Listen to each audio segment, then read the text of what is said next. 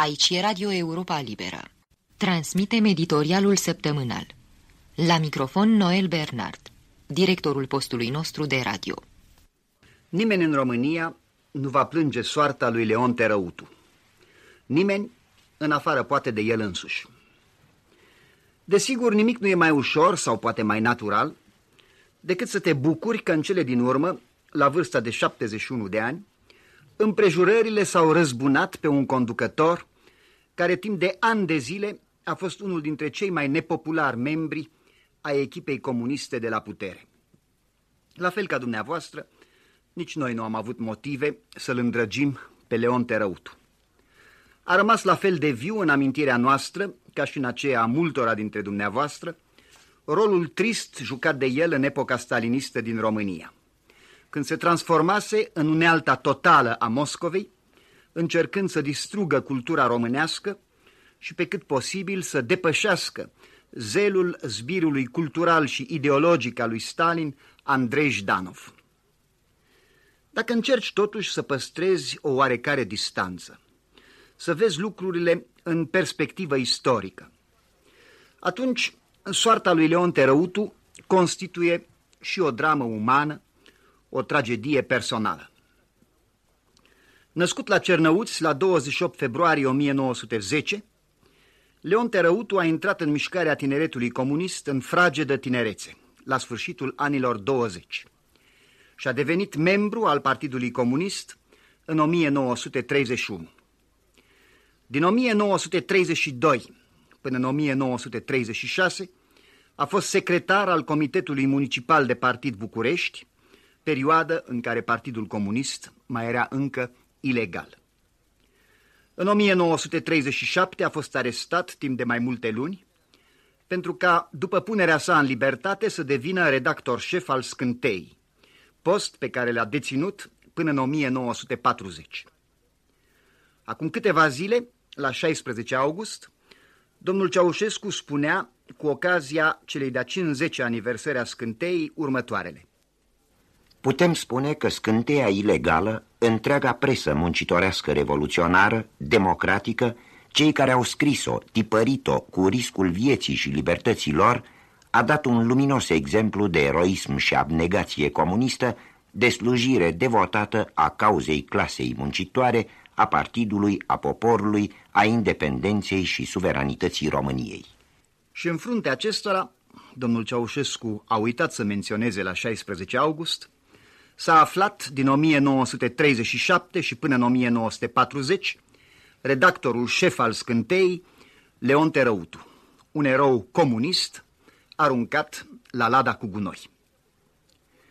După ce a petrecut războiul în Uniunea Sovietică, unde a lucrat în secția română a postului de radio Moscova, Răutu s-a întors în țară, devenind membru al Comitetului Central în 1948, membru supleant al biroului politic din 1955 până în 1965, secretar al Comitetului Central din 1965 până în 1969, membru plin al Comitetului Politic Executiv din 1965 până săptămâna aceasta, vicepreședinte al Consiliului de Ministri din 1969 până în 1972 și rector al Academiei de Partid Ștefan Gheorghiu din 1972 până acum.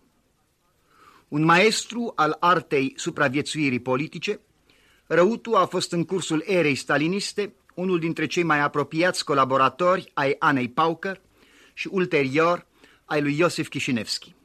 După ce a avut ghinionul ca mentorii săi să cadă de la putere, unul după altul, Răutu a trecut în tabăra lui Gheorghiu Dej, pentru ca din 1965 încoace să aterizeze, probabil puțin incomod, printre susținătorii domnului Ceaușescu. Aceasta a fost deci cariera considerabilă pe care Leon Terăutu a făcut-o în rândurile Partidului Comunist Român, atât în perioada sa de ilegalitate, cât și în perioada lungă de când se află la putere. Că a făcut mult rău, că la un moment dat a încercat să rusifice cultura românească, toate acestea sunt cunoscute și adevărate. Dar să nu uităm niciun moment că nu a făcut-o de capul lui, ci ca slujitor fidel al conducerii Partidului Comunist Român și a liniei sale politice. Leon Terăutu a fost un comunist din generația veche, care a crezut într-un ideal pentru care a luptat toată viața.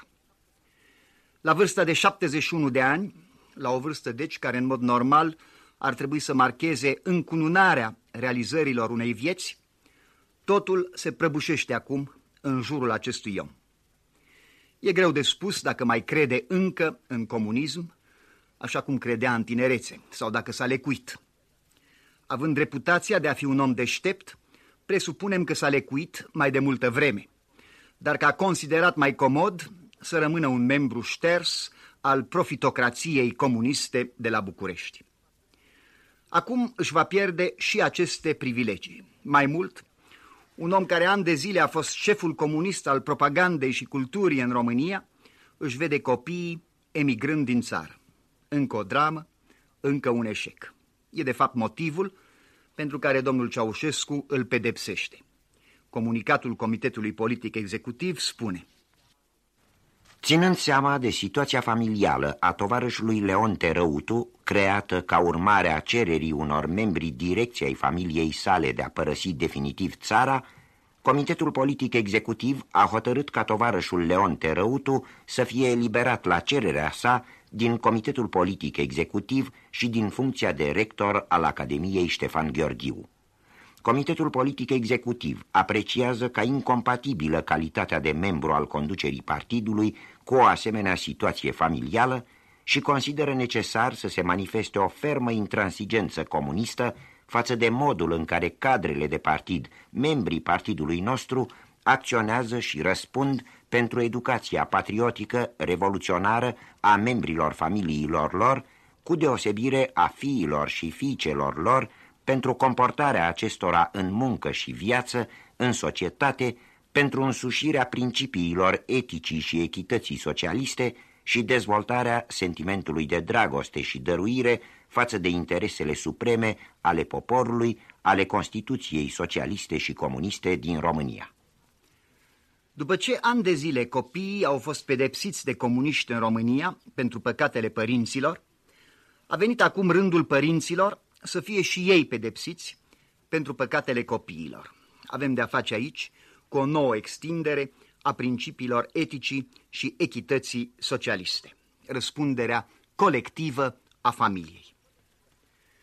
Toate acestea fiind spuse, rămâne totuși întrebarea de ce, când atâți alți membri ai conducerii de stat și de partid au copii rămași în străinătate, de ce i s-a rezervat tocmai lui Leon Terăutu acest dur tratament, la o vârstă înaintată, când cariera lui politică apusese de mult. Motivul cel mai important, pe lângă furia domnului Ceaușescu, provocată de dorința a nenumărați români să emigreze și de eșecul ideologilor de speța lui Răutu de a combate această tendință cu succes, motivul principal e probabil dorința președintelui țării de a oferi poporului un țap ispășitor, într-o perioadă de nemulțumire crescândă, creată de lipsa de alimente și de articole de consum. O perioadă de resentimente din ce în ce mai mari față de cei care, în această situație, se bucură de privilegii speciale, față de profitocrație. În România se știe că dacă un om de rând vrea să emigreze, atât el cât și rudele lui au mult de suferit de pe urma aceasta. Pe de altă parte, există convingerea că dacă cineva suspus are rude care emigrează, acesta nu are nimic de suferit.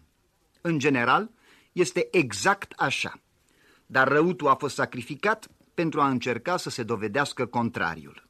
Decizie cu atât mai ușor de luat, cu cât răutul nu se numără printre oamenii domnului Ceaușescu, el aparținând unei generații de bătrâni ilegaliști sau socialiști, ca de pildă Constantin Pârvulescu sau Ștefan Voitec, care într-un fel sau altul, în public sau în particular, au criticat virulent în ultimul timp politica domnului Ceaușescu. Faptul că Leon Terăutu este evreu nu poate decât să fi ușurat decizia președintelui țării. Așadar, eliminarea lui Leon Terăutu din conducerea Partidului Comunist Român trebuie văzută ca un act simbolic, un țap ispășitor oferit unui popor exasperat.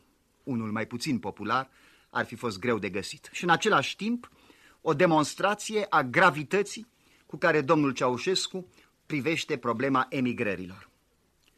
Cert este că discrația lui Leon Terăutu nu va spori cu niciun gram cantitatea de carne disponibilă în măcelării și că eforturile neconvingătoare ale aparatului de propagandă al domnului Ceaușescu nu vor face să scadă numărul acelora care încearcă în disperarea lor să părăsească România.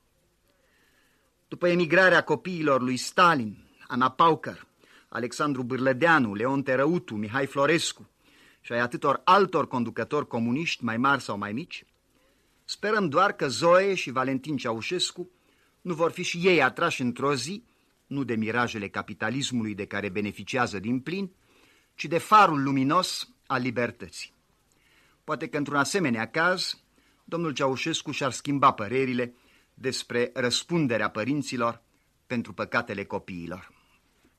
Am transmis editorialul săptămânal. V-a vorbit Noel Bernard, directorul postului nostru de radio. Aici e Radio Europa Liberă.